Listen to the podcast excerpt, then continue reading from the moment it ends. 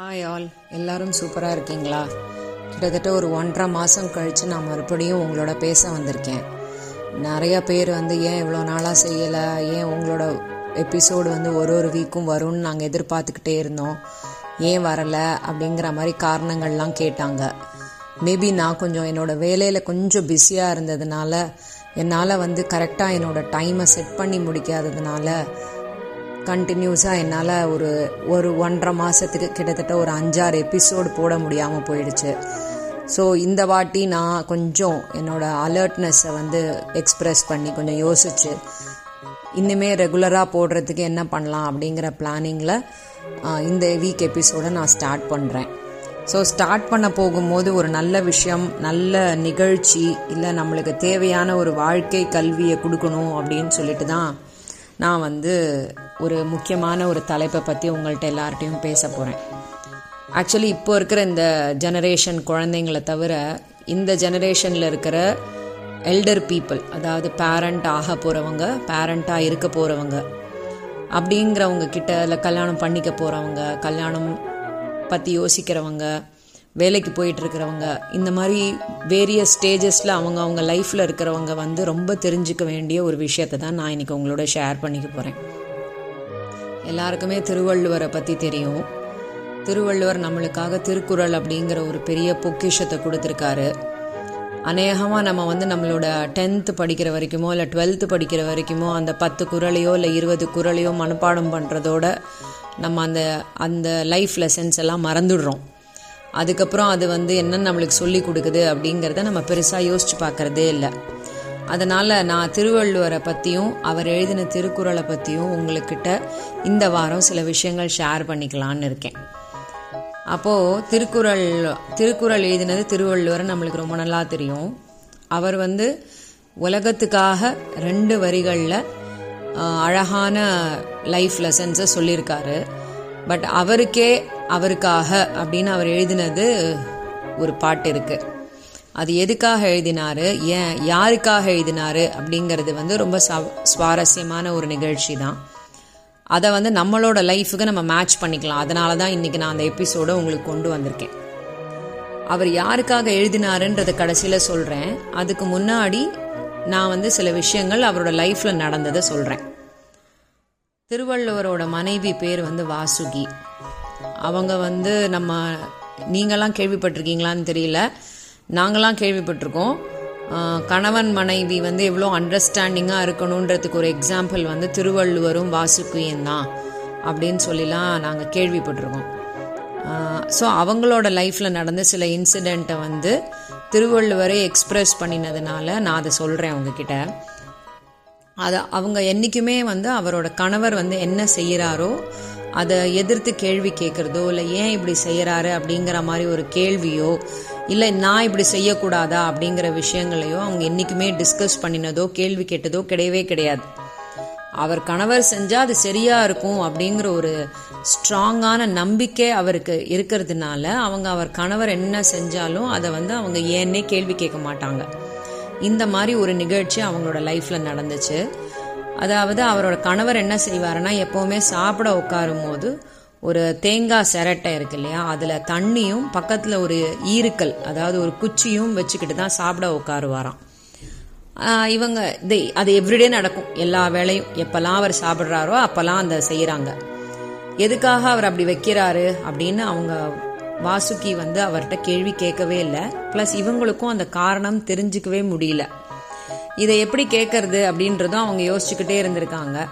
அப்போ அவங்களோட இறக்கும் தருவாயில் அதாவது வாசுகி வந்து இறந்து போகிற ஒரு நாளைக்கு அந்த அந்த ஸ்டேஜில் அவங்க நெருங்கும் போது அவங்க வீட்டுக்காரர்கிட்ட கேட்குறாங்க எதுக்காகம்மா வந்து நீ இந்த சிரட்டையும் தண்ணியும் ஈர்க்கல்லும் தினமும் நீங்கள் உங்கள் இலை பக்கத்தில் வச்சுருக்கீங்க.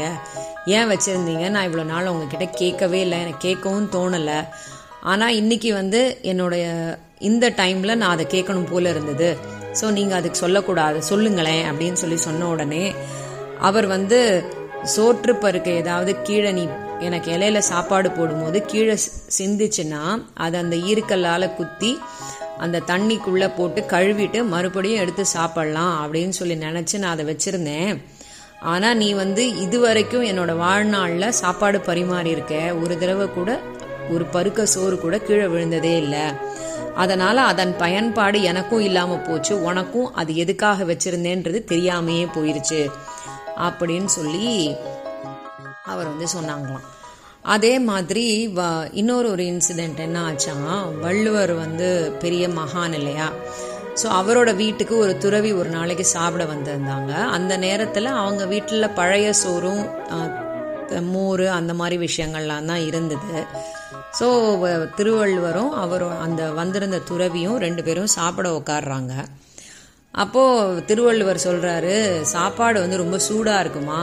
விசிறி எடுத்து கொஞ்சம் வீசி விட அப்படின்னு சொல்லி சொன்ன உடனே இவங்க வந்து பழைய சோறு எப்படி சூடாக இருக்கும்னு இவர் சொல்கிறாருன்றதை கூட அவங்க யோசிக்காமல் அவங்க பாட்டுக்கு விசிற ஆரம்பிச்சிட்டாங்களாம். ஸோ இது இதுலேருந்து என்ன தெரியுதுன்னா அவங்க அவங்க ஹஸ்பண்ட் சொல்கிறத அப்படியே கேட்குறவங்க அப்படிங்கிற மாதிரின ஒரு விஷயம் தெரியுது. இந்த காலத்தில் இது வந்து ரொம்ப ஒரு காமெடியான ஒரு விஷயமா இருக்கலாம். ஸோ இதுக்கப்புறம் என்ன நடக்குதுங்கிறதையும் நான் உங்களுக்கு சொல்கிறேன் அப்போ உங்களுக்கு இதோட உண்மைத்தன்மை வந்து புரியும். அதே மாதிரி அவங்க ரொம்ப கற்புக்கரசி அப்படின்றதெல்லாம் அவங்க சொல்லுவாங்க. ஏன்னா அவங்க வந்து ஒரு நாளைக்கு கிணத்துல தண்ணி இறைச்சிக்கிட்டு இருக்கும்போது அவங்க திருவள்ளுவர் கூப்பிடும்போது அவங்க இறக்கிற இறக்கிற தண்ணியை அப்படியே நிறுத்திட்டு போய் அவர் திருவள்ளுவர் எதுக்கு கூப்பிடுறாருன்னு கேட்கறதுக்கு போயிட்டாங்களாம் அவங்க திரும்பி வந்து பார்க்கும்போது பார்த்தா அவங்க எந்த இடத்துல அந்த கயரையும் பக்கெட்டையும் வச்சுருந்தாங்களோ கிணத்துல அது திரும்ப கீழே ரொட்டேட் ஆகி விழாமல் அதே இடத்துல நினைச்சேன்னு சொல்லி சொல்லுவாங்க கதை. இதை நம்ம கேள்விப்பட்டிருக்கோம். ஸோ இந்த மாதிரி ஒரு மனைவி வந்து திருவள்ளுவருக்கு கிடைச்சது. திருவள்ளுவர் எவ்வளோ கொடுத்து வச்சிருக்கணும். அதே மாதிரி திருவள்ளுவரை வந்து திருவள்ளுவரை கேள்வியே கேட்காம ஒரு மனைவி இருந்திருக்காங்கன்னா அப்போ திருவள்ளுவர் எவ்வளவு ஒரு சிறப்பு வாய்ந்தவராக இருக்கணுங்கிறத நம்ம புரிஞ்சுக்கணும் இல்லையா? ஸோ இந்த மாதிரி ஒரு மனைவி வந்து ஒரு நாளைக்கு திருவள்ளுவருக்கு இல்லாமல் போயிட்டாங்கன்ற சுச்சுவேஷன் வரும்போது அவர் வந்து மனைவிக்காக தான் அவர் அந்த நாலு வ- வரி ஒரு பாட்டை வந்து எழுதியிருக்கார். அது என்ன பாட்டு எழுதியிருக்காரு அப்படின்னு சொன்னா அடியிற்கினியவளே அன்புடையவளே படிசொல் தவறாத பாவாய் அடிவருடி பின் தூங்கி முன் எழும்பும் பேதாய் இனிதாய் என் தூங்கும் என் கண் இரவு என்று ஒரு நாலு வரி பாட்டு எழுதினாராம் அவரோட மனைவிக்காக. இந்த பாட்டோட அர்த்தம் என்ன அப்படின்னு சொன்னா எனக்கு ரொம்ப இனியவளா இருந்தியே எனக்கு அன்புக்குரியவளா இருந்தியே. நான் சொல்படி கே நடந்து நடக்கிற ஒரு பெண்ணா இருந்தியே நீனு. நான் தூங்குற வரைக்கும் நீ வந்து தூங்காம என்னை பார்த்துக்கிட்டே இருந்தியே. அப்புறம் நான் தூங்கின அப்புறம் தான் நீ தூங்குற. ஆனா நான் காலையில எழுந்து பார்க்கும்போது எனக்கு முன்னாடியே நீ எழுந்திருக்கியே. நீ இந்த மாதிரி வந்து நீ இருந்திருக்க. நான் நான் தூங்குறதெல்லாம் பார்த்து கவனிச்சு என்னோட ஒரு ஒரு விஷயமும் நீ செஞ்சிருக்கியே. இப்போ நீ இல்லாமல் போயிட்டியே நான் எப்படி இருக்க போகிறேன் அப்படின்னு தன்னோட மனசு வலிக்க வலிக்க அவர் உருக்கமாக ஒரு க பாட்டு எழுதியிருக்காரு தன்னோட மனைவி வாசுகி மேலே. இது வந்து எப்போ நடந்துச்சு? திருவள்ளுவர் திருக்குறள் எழுதும் போது. இப்பெல்லாம் அந்த மாதிரி இருக்கா அப்படின்னு கேட்டிங்கன்னா இப்போல்லாம் யாருமே திருவள்ளுவரும் கிடையாது யாருமே வாசுகியும் கிடையாதுங்கிறது நிதர்சனமான உண்மைதான்.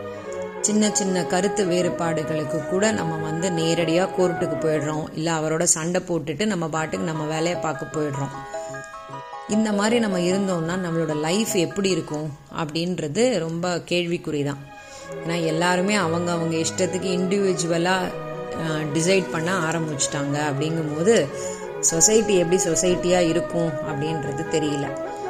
இந்த ஒரு நிகழ்ச்சியை ஒரு வேதாந்த மகரிஷி அப்படின்ற ஒரு பெரிய ஸ்காலர் ஒருத்தர் வந்து ஒரு பெரிய குரூப் ஆஃப் பீப்புளுக்கு சொல்லிக்கிட்டு இருக்காரு இந்த மாதிரிலாம் இருந்திருக்காங்க அப்படின்ட்டு.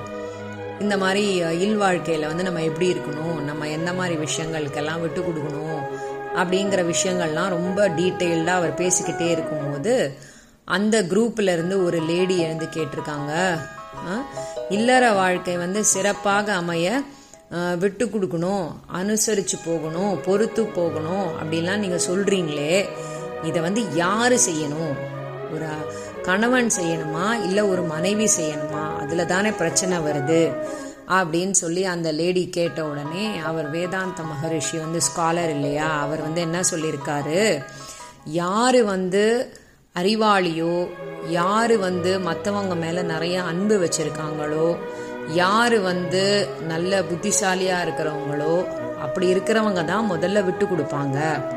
அவங்க தான் அனுசரித்து போவாங்க. அவங்க தான் பொறுத்து போவாங்க அப்படின்னு சொல்லி அவர் வந்து சொல்கிறார் ஸோ இதிலேருந்தே நம்மளுக்கு தெரியணும் ஒரு ஹஸ்பண்ட் அண்ட் ஒய்ஃபோட லைஃப் வந்து நல்லா இருக்கணும் அப்படின்னு சொன்னால் மியூச்சுவலாக நல்ல அண்டர்ஸ்டாண்டிங்கோடையும் நல்ல அன்போடையும் இருக்கணும். இங்கே வந்து ஈகோக்கு இடமே இல்லைங்க. அதை மட்டும் நீங்கள் நல்லா ஞாபகம் வச்சுக்கணும். நீ பெரியவனா நான் பெரியவனான்னு காட்டுற இடம் வந்து வீடு கிடையாது. அந்த ஒரு சுச்சுவேஷன் வந்து ஹஸ்பண்ட் அண்ட் ஒய்ஃபுக்குள்ளே வரக்கூடாதுங்கிறதையும் நீங்கள் புரிஞ்சுக்கணும். ஸோ இந்த மாதிரி விஷயங்கள் நம்மளுக்கு தெரியணும்னா இந்த மாதிரி விஷயங்கள் நம்மளோட லைஃப்பில் நடக்காமல் இருக்கணும்னா நம்மளும் முடிஞ்ச வரைக்கும் நல்ல ஒரு ஒய்ஃபாவோ இல்லை நல்ல ஒரு ஹஸ்பண்டாவோ இருக்கணும். நம்ம இந்த மாதிரி விஷயங்களை வந்து ஹெல்த்தியாக வீட்டுக்குள்ளே நடத்தினோம்னா தான் நமக்கு அப்புறம் வ நம்மளை பார்த்து வளரக்கூடிய ஜெனரேஷன் நம்ம குழந்தைங்களோ இல்லை நம்மளோட சிஸ்டர்ஸ் பிரதர்ஸோ லைஃபோட முக்கியமான வேல்யூவை நல்லா புரிஞ்சுப்பாங்க. பணம் சம்பாதிக்கிறதோ இல்லை கார் பங்களா வீடு டிவின்னு வாங்கி சம்பாதிச்சு வைக்கிறதோ வந்து நம்மளோட லைஃப் கிடையாது. ரிலேஷன்ஷிப்ஸை மெயின்டைன் பண்ணுறது தான் நம்மளோட லைஃப் அந்த ரிலேஷன்ஷிப்பை நம்ம என்றைக்குமே நல்ல ஸ்ட்ராங்காக பாண்டிங்காக வச்சுருக்கணும். நம்மளுக்கு வந்து நூறு பேர் தேவையில்லைங்க.